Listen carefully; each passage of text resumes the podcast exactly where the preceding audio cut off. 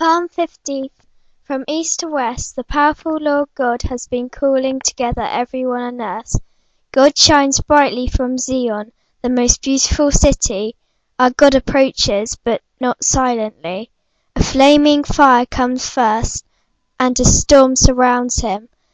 God comes to judge his people. He shouts to the heavens and to the earth, "Call my followers together." They offered me a sacrifice, and we made an agreement. The heavens announce, God is the judge, and he is always honest. My people, I am God. Israel, I am your God. Listen to my charges against you.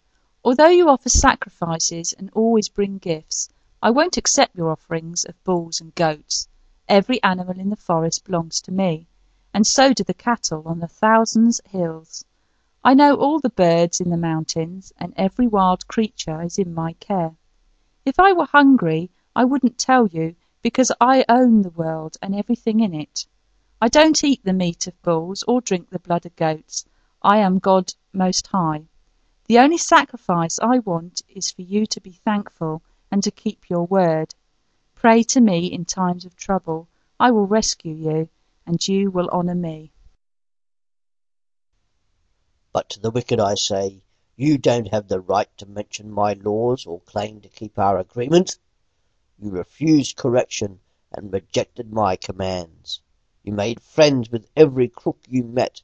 You liked people who break their wedding vows. You talked only about violence and told nothing but lies. You sat around gossiping, ruining the reputation of your own relatives. When you did all of this, I didn't say a word and you thought, God is just like us. But now I will accuse you. You have ignored me, so pay close attention or I will tear you apart, and no one can help you. The sacrifice that honours me is a thankful heart. Obey me, and I, your God, will show you my power to save.